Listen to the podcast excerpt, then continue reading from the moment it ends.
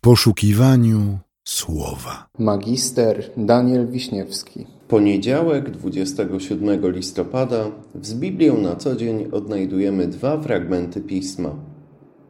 Pierwszy z nich pochodzi z księgi proroka Zachariasza z rozdziału 7 z wersetu 10. Nie uciskajcie wdów i sierot, przychodniów i ubogich. Drugi fragment pochodzi z listu do Efezjan z rozdziału 4 z wersetu 20. Wy nie tak nauczyliście się Chrystusa. Człowiek, kiedy zaczyna wykonywać jakąś konkretną czynność, niezależnie od tego, czy to będzie jazda na nartach, majstrowanie przy samochodach, czy nawet pieczenie chleba, po pewnym czasie zaczyna traktować te rzeczy całkowicie normalnie, jakby nie stanowiły żadnego wyzwania. Efekty jego pracy są przy tym coraz lepsze, a on sam nie męczy się też jakoś znacząco przy ich wykonywaniu, bo nie czuje, żeby tam było cokolwiek, co by go mogło zaskoczyć. Jest to coś raczej oczywistego, takie życiowe masło maślane. Ale mówię o tym, bo gdy nabieramy w czymś wprawy, łatwo po drodze utracić też pokorę i w efekcie zacząć traktować siebie samych jak panów rzeczywistości. A to z kolei może prowadzić do niemiłych konsekwencji. Doskonałym przykładem jest chociażby sytuacja, która odbiła się szerokim echem w wojsku Stanów Zjednoczonych w latach 50. Samolot transportowy wykonywał przelot nad Alaską w sezonie zimowym. I wszystko odbywało się prawidłowo, wręcz tak podręcznikowo, można by powiedzieć. Kiedy nagle wokół zapanowała zamieć śnieżna. To były inne czasy. Samoloty nie były wyposażone w takie systemy nawigacyjne, jak to jest dzisiaj. Bardzo duża część nawigacji leżała w kwestii komunikacji radiowej. Pilot zatem zadzwonił do bazy, w której miał wylądować, a ta podała mu koordynaty. I według operatora radiowego samolot znajdował się kilkaset mil poza planowanym kursem. Pilot był jednak bardzo pewny siebie. Odpowiedział operatorowi, że to nie jest możliwe, bo on dokładnie wie, co robi. Miał spory staż. Wiele lat pracował jako pilot, przez co inni uznawali go za profesjonalistę. On sam także uznawał się za profesjonalistę.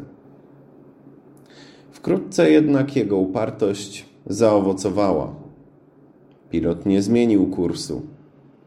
Samolot zużył prawie całe paliwo, a lądowanie przez brak widoczności nie było możliwe.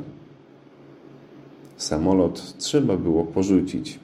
W trybie awaryjnym załoga wzięła z pokładu spadochrony i wyskoczyła w powietrze.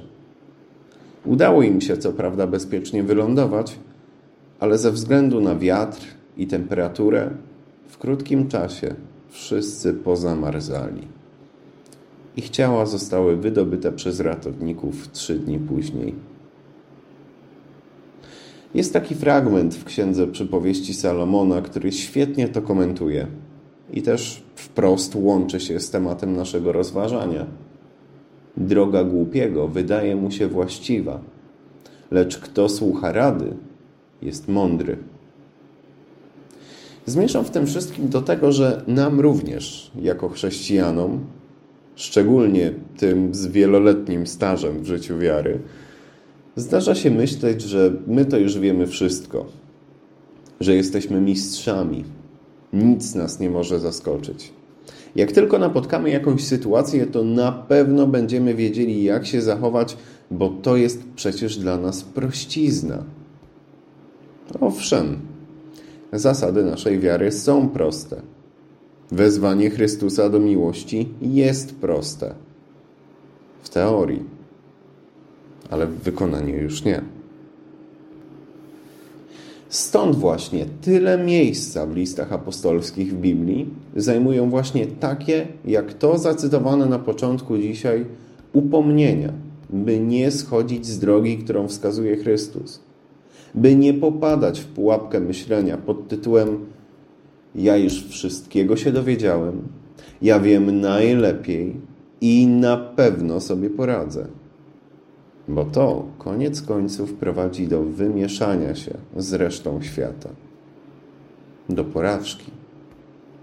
Dlatego autor naszego dzisiejszego listu pisze: To więc mówię i zaklinam na Pana, abyście już więcej nie postępowali, jak poganie postępują w próżności umysłu swego, mający przyćmiony umysł i dalecy od życia Bożego, przez nieświadomość, która jest w nich, przez zatwardziałość serca ich. Mając umysł przytępiony, oddali się rozpuście, dopuszczając się wszelkiej nieczystości z chciwością ale wy nie tak nauczyliście się Chrystusa. A my? Czy w naszej wewnętrznej pewności siebie nie jesteśmy przypadkiem daleko od Boga? Czy nasze przekonanie o własnej racji, o słuszności tego, co robimy, nie zatrzymuje nas przed szukaniem rady u Pana? To są ważne pytania. I dlatego właśnie z nimi chciałbym nas dzisiaj wszystkich zostawić. Niech nas Jezus Chrystus prowadzi. Amen.